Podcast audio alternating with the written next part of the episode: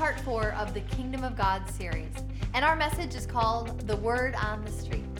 The best way to tell others about God is by telling them about the things that He has done in your life, sharing your testimony. Let's take a look at the examples Pastor uses from the Bible and everyday life. I want to talk to you again today about the kingdom of God. It's interesting, when Jesus began his ministry, the first thing that he began to say was, he came preaching the gospel of the kingdom, saying, The time is fulfilled, the kingdom of God is at hand. Other translations say, The kingdom of God is here, or rethink your life. God's kingdom is here. Later, Jesus said, You won't, it's not with observation. In other words, if most people look at the kingdom, they think it's a morality, it's a philosophy, it's uh, some sort of moral code. But the truth is, it's a kingdom. Jesus said to Nicodemus, Unless you're born again, you cannot see the kingdom. So most people look and they don't see Christianity as a kingdom, they see it as morality, philosophy, some sort of religious teaching. But Jesus said, The kingdom of God is here. He said, It's in you. But then he also said, Pray and say, Your kingdom come. So the kingdom is here, it's in you, but the kingdom is also coming. In fact, when Jesus returns, he will establish and enforce the kingdom. The Bible gives us uh, the prophecy of Enoch, who was actually the seventh generation from Adam. He prophesied about Noah's flood. But it says, Now Enoch, the seventh from Adam, prophesied about these men also. His first prophecy was about Noah's flood. That one, he got it right. He said, Behold, the Lord comes with ten thousands of his saints to execute judgment on all, to convict all who are ungodly among them of their ungodly deeds which they've committed in an ungodly way, and of all the harsh things which ungodly sinners have spoken against him. So when he comes back, he's coming to establish the kingdom, he's coming to execute judgment. And we've talked about this in the past, but every wrong will be made right. When Jesus comes back, every wrong will be made right. So he begins talking about the kingdom. Then, for three and a half years, he talks about how to live in the kingdom. Literally, every message Jesus had was a message about the kingdom. Then, after the resurrection, it says, in being seen by them for 40 days and speaking of things pertaining to the kingdom kingdom of God. It's so interesting to me that most people could go to church all their life and never even know that Christianity is a kingdom. And that all Jesus ever preached about was the kingdom. And after the resurrection, for 40 days, he talks to them about the kingdom. So please do not be upset if I talk to you like five or six weeks about the kingdom. All right? Jesus had spent 40 whole days talking about the kingdom. I, I, I was thinking this, this week, uh, years ago, I, I did a series on 2 Corinthians 5, verse 17, which says, If anyone's in Christ, you're a new creation. And I was probably about 10 or 12 weeks in, and a lady from church, uh, sweet, sweet lady, she came up and she said, If you say 2 Corinthians 5, 17 one more time, I will scream. And I thought, I wonder if she's starting to get it. Jesus took three and a half years with his disciples talking about the kingdom. And then after the resurrection, spends 40 days talking about the kingdom.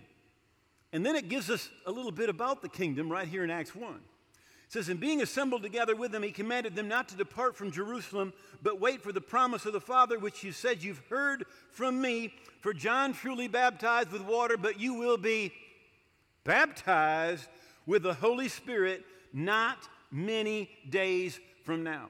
As he's talking about the kingdom, he starts to talk about baptism. Now, in the New Testament, there are three different baptisms that apply to every single believer. Right? In fact, in 1 John 5, it says this, verse 7 There are three that bear witness in heaven the Father, the Word, and the Spirit, and these three are one. And there's three that bear witness on earth the Spirit, the water, and the blood. and these three agree as one. Now, that verse where it's talking about the Spirit, the water, and the blood, and they, those three agree as one, is talking again about baptism. It mentions first the Spirit. But the Bible tells us in 1 Corinthians 12, verse 13, for by one Spirit we're all baptized into one body, whether Jews or Greeks, slave or free. So when a person becomes a Christian, the Holy Spirit takes that person and baptizes them into the body of Christ, or literally puts them into, immerses them into the body of Christ. That's why it is really impossible to live the Christian life at home. That you, you, you can't just say, I'm a Christian and I, I love Jesus and I hate the church. It doesn't work because you are put into the body of Christ. And by the way, the way Jesus looks at that is kind of like I would look at it if I say, I really like you, but I think Jeannie sucks. That's my wife. How many of you know we're not going to have a real good relationship? That's like the person who says, you know, I really like you, but, but, you know, your spouse. Oh, they are terrible. No, Jesus, his body, his bride is the church. Right? So the first thing that happens is we get baptized by the Spirit into the body. Then it mentions the water. And of course, Jesus mentioned to go into all the world, preach the gospel to every creature, baptizing them in the name of the Father, the Son, and the Holy Spirit. Of course, which is what we've just done right here water baptism. And it's not just a ceremony, there is a divine power of deliverance and impartation to live a new life at water baptism. The Bible tells us in Romans chapter 6 that we're buried with him in baptism, and that just like he came up to live in newness of life by the power of God, we come up to live by the power of God a new life. I think it's interesting that when the angels come to the apostles that are in prison in the book of Acts, it says, We want you to go now, go to the temple, and tell them everything about this new life. See, when you get saved, it doesn't just mean you're going to heaven, you're supposed to be living a new life. See, when Peter preached Acts chapter 2, the church is being born, and he says, Be saved. Now, most people think from hell, but that's not what he said. He said, Be saved from this perverse generation. See, we're supposed to be in the world, but not of the world. And as a Christian, you're supposed to live a life that is different. He said, Go and tell them all about this new life. So, again, Acts chapter 2, Peter's preaching. He says, For every one of them, he says, Be baptized in the name of the Lord Jesus for the remission of sins, and you shall receive the gift of the Holy Spirit. Jesus had said, You will be baptized with the Holy Spirit. Hebrews 9:14, how much more shall the blood of Christ, who through the eternal Spirit offered himself without spot to God. Through the, the, the blood of Christ is offered by the Spirit to God. And what it's supposed to do is to cleanse your conscience from dead works.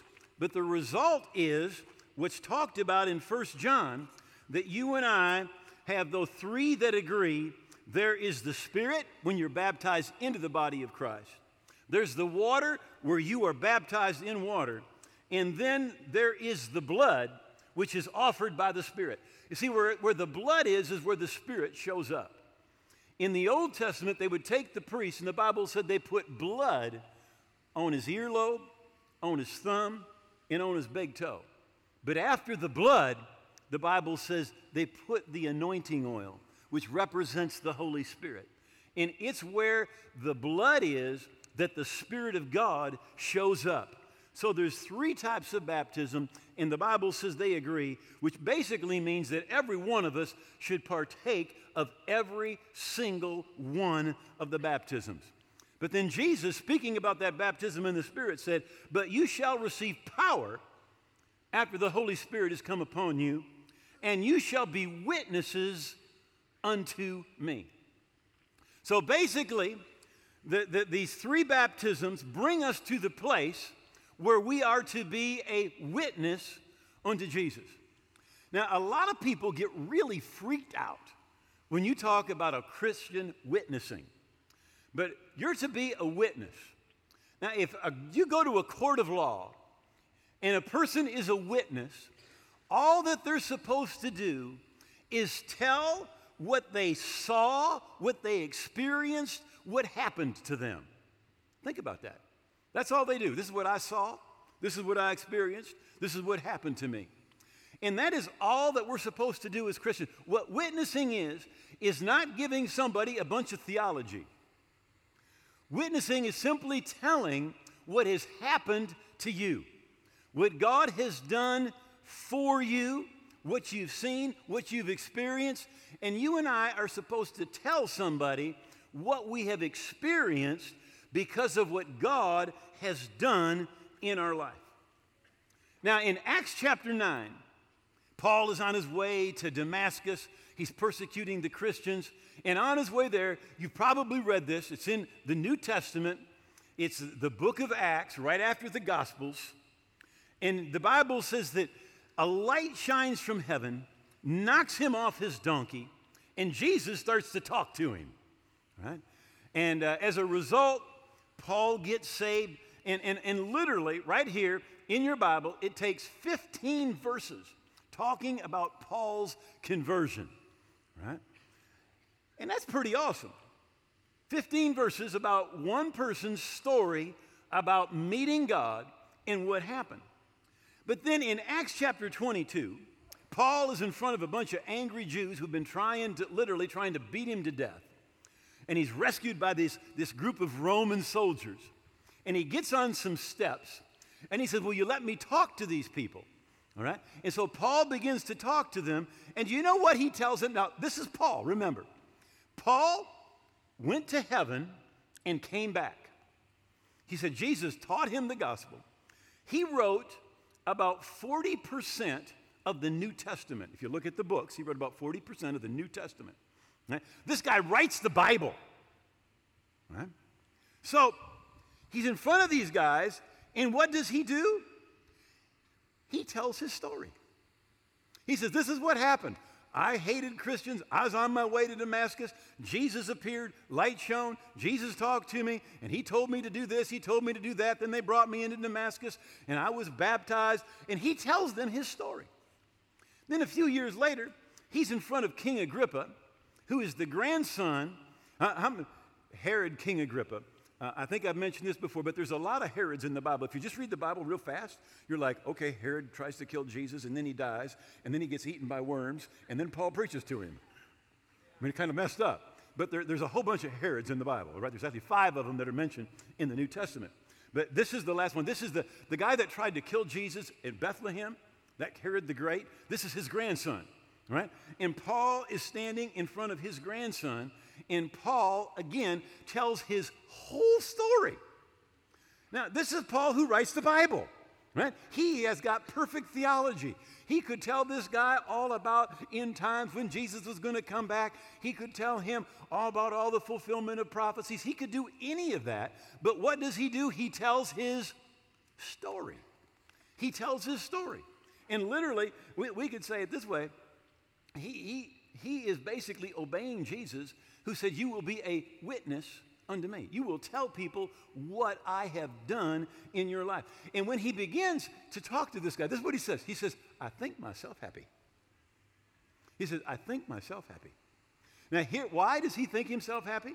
Well, because he gets an opportunity to share what Jesus has done in his life. In fact, I think he's thinking back to when Jesus first called him and told him, You're going to stand before kings and testify, be a witness to me. And here it is, 30 years later, and he's standing before a king and he is giving his story about what God has done for him. Well, not only did he do it then, but in Galatians chapter 1, he gives part of his story. In 1 Corinthians chapter 9, we find out again that he's been telling people his story. Because he says, You know how I have seen the Lord. Well, how did they know? Because he told them his story. In 1 Timothy 1 13, again, he gives part of his story. So he just keeps on telling people, This is what God has done for me. And again, this is the greatest apostle that the church has ever seen. And what does he do? He keeps telling his story. This is how I met God. This is what He has done for me. You know, a man with a testimony always wins over a man with an argument. You see, you can try to tell somebody something and they can argue with you. But when you tell them what happened to you, what do they say? Again, the man with a testimony always wins over the man with an argument. It's pretty simple. Like the blind man said that Jesus healed. Once I was blind. This I know. Once I was blind, but now I see. Once I, I had no peace, now I have peace. Once I was addicted, now I'm not addicted. Once my heart was broken, but now it's healed. This one thing I know once I was blind, but now I can see. And literally, nobody can argue with your story. And what people want to do is argue. They get defensive. When Jesus is at the well in, in Samaria and that woman comes out and she's getting some water, and Jesus said, Let me have a drink. And there, there was such hatred and animosity between the Samaritans, and this woman's a Samaritan, and the Jews, going back hundreds of years. And she says, Well, how is it that you, a Jew, would even talk to me and ask me, a Samaritan, for water? And Jesus said, Well, if you knew who I was and the water that I could give you, that would be living water, and you would drink it and never have to drink again. And she says, Give me some of that water. And Jesus said, Go get your husband. She said, Well, I don't have a husband. And Jesus said, Well, you've had five husbands, and now you're just shacking up with somebody. And she went, Oh. She said, I perceive you're a prophet. Bright woman, bright woman. And so this is what she said. She said, You Jews, you say we should worship in Jerusalem. But we Samaritans, we believe we ought to worship here in the mountain. And when the Messiah comes, he'll tell us the real answer to where we should worship. Right? What does she want to do? She wants to argue. When, when, when, when you confront somebody and really touch their heart, if they're defensive, if they're, they, they are hesitant, what do they do? They give you some sort of a religious question and really saying, Well, you think this, I think that. You know what Jesus did? He just brought her right back. And he said, Hey, I that speak to you, I am that Messiah. I am. But what Jesus did was destroyed her argument. And it's what God has done for you and for me that we are supposed to share. And Jesus is teaching them about the kingdom of God. He says, You're going to be a witness for me. I'm going to empower you to be a witness. Again, in Ephesians 2:10, for we are God's own handiwork, his workmanship, recreated in Christ Jesus, born anew, that we may do those good works which God predestined or planned beforehand for us, taking paths he prepared ahead of time. So it says that God's prepared good works for you to do, paths for you to take, that you can live the good life that He prearranged and made ready for you. Every one of us have a story. In 1 Peter chapter 1 verse 18, knowing that you weren't redeemed with corruptible things like silver or gold, listen, from the aimless conduct received by the tradition of your fathers. In other words, what, what Paul is saying is saying, before you knew Christ, he said, you aimlessly went from one thing to another thing, searching for fulfillment and searching for happiness. The Message Bible says, to get you out of the dead end, empty headed life you grew up in. The dead end, empty headed life. Another translation says your empty lifestyle. Another, your worthless way of life, your empty way of life. Living in a worthless, meaningful, futile, vain way your vain manner of life. In other words, the Bible is saying that when God came into your life, He gave you purpose. He changed the way that you live. He did things in your heart. He did things in your life. And what you and I are supposed to do is we are supposed to be sharing what God has done. When people hear your story, there is no argument. And here's the thing wherever you were, there are millions of people in the exact same place looking for answers. The angel said to the apostles, Go to the temple and speak to the people all the words of this life. The psalmist said, I will tell of your marvelous works. All God wants us to do is tell a little bit of our story. Tell a little bit of our story. Now, it says from that vain, that empty way of life. I, was brought up going to church. We went to church every Sunday morning, every Sunday night. I hated all of it. For some reason, it just never penetrated my heart. So I was in church, but uh, it, it never penetrated. It never touched me. In fact, I remember growing up, and, and again, we had to go Sunday morning and we had to go Sunday night, and, and uh, I think I missed, Deb, you can, you can help me back, like three times, my sister's here, like three times in 20 years because I played sick so I could watch Lassie. Some of you remember Sunday night was Lassie, all right? But you had to, you had, you had to be faking it by 2 o'clock to not have to go to that 6 o'clock service right? because I just didn't want to go. You know, I just wasn't, it, it, it, it did not draw me. In fact, I, I can honestly say, you know, I, I, disliked everything that went on. I didn't, I didn't like the sermons. I didn't like the songs. Uh, it was just, I just didn't want to go. And I remember we would get home from church, and my parents had one of these. It was a television, it was an AM FM radio, and a record player. I remember those. All the old people remember that. You're old. If you remember that, you're old. All right? And we would get home from church. My dad would go over and he would turn that thing on to WFUR. All right? And then I think something happened in World War II to his hearing because he would crank that sucker up so loud. I, lit, I remember going in my bedroom, taking the pillow, putting it over my ears, and just going, I hate that music. I hate it. I hate it. I hate it. I hate it. So, so, so I'm, I'm out there and, and I'm searching for purpose, searching for meaning, searching for peace, but in all the wrong places.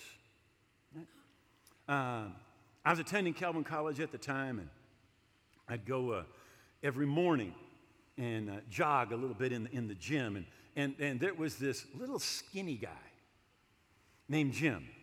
And, and, and he would try to run with me, and, and he'd start telling me about the Lord, and I'd just outrun him. And uh, finally, he said one day, he said, Hey, there, there, there's this new church, and they're meeting at Jereby's party place. Sounded good to me, a church at a party place. And he says, You ought to go check it out. And, you know, that's some Sunday night. And so I went. And, and I honestly do not know what the pastor said. Don't have a clue, right? But what touched my heart was there was worship. And, and I saw people for the first time in my life worshiping God with their hands raised, literally tears running down their cheeks. And I, for the first time, I felt the presence of God. No question, I felt the presence of God. And after that service, I, I just kind of hung around a little bit, and uh, there, there, I don't think there were 50 people there. Right? And uh, a fella that we, I'd grown up with, he lived across the street, Bruce Roberts he came over and, and he said to me, he said, uh, did, you like this, did you like the service? And I said, oh, yeah. He said, did you like the preaching? And I said, yeah, I lied. I didn't know what he preached about. And, and, uh, he says, you know, he said, uh, you, you should get right with God. And, and uh, then he, he brought me over to Romans 10, and he shared two verses. Romans 10, 13, which, which became my life verse. Whosoever will call on the name of the Lord will be saved. And then Romans 10, verse 9. But if you will confess with your mouth Jesus is your Lord and believe in your heart God raised him from the dead, you will be saved. You know what happens when you get right with God? You get a new want tour. Somebody said, somebody said, well, you get saved, You're never going to enjoy life again. No, the exact opposite is true. You just get a whole new enjoyer because you desire different things. The things that you once wanted, they're gone. That vain, empty, worthless life, it's gone, and you get a brand new heart, a brand newer want to her, and you become a brand new person on the inside. You know, if you've been watching today and you've been assessing your spiritual condition, if you would say this, you know, I'm a Christian, but I'm just not right with God. I don't know God. Or you say, I'm away from the Lord and I need to come home to God. I want to ask you to bow your head and pray a prayer with me and commit your life to Jesus. Right? Would you do that? Would you, would you make these words your own? Just say, Oh God, I believe that Jesus died on the cross. I believe his blood paid for my sins. And I believe he rose again. I give him all of my heart and all of my life. I'm going to live for Jesus every day. And I thank you for forgiving me, that my past is gone, that I'm your child, a part of your kingdom, today and forever. In Jesus' name, amen. And if you prayed that from your heart, God heard that prayer, and you are forgiven and right with God on your way to heaven. And I want to help you as you keep on growing spiritually. And I wrote a book that will help you. It's just full of bullet points to keep you help growing spiritually. Uh, you can download the book absolutely free. All the information is right there on your screen. If you need a hard copy, let us know. We'll send it to you absolutely free of charge. We want to have a part in your continuing to grow as a Christian and serving God and being a blessing with your life. If you just prayed that prayer with Pastor Duane, you are making one of the best decisions of your life. We are so happy for you. To receive a copy of Pastor's free book, you can go to walkingbyfaith.tv and request a copy of the book to be mailed to you. Or you can download it right there instantly. Either way, it's absolutely free. While online, you can purchase a copy of today's message, The Word on the Street, in the WBF store. You can also download the scriptures for this message under the on demand page. We are excited to let you know about an awesome opportunity to help Walking by Faith reach millions of viewers around the world.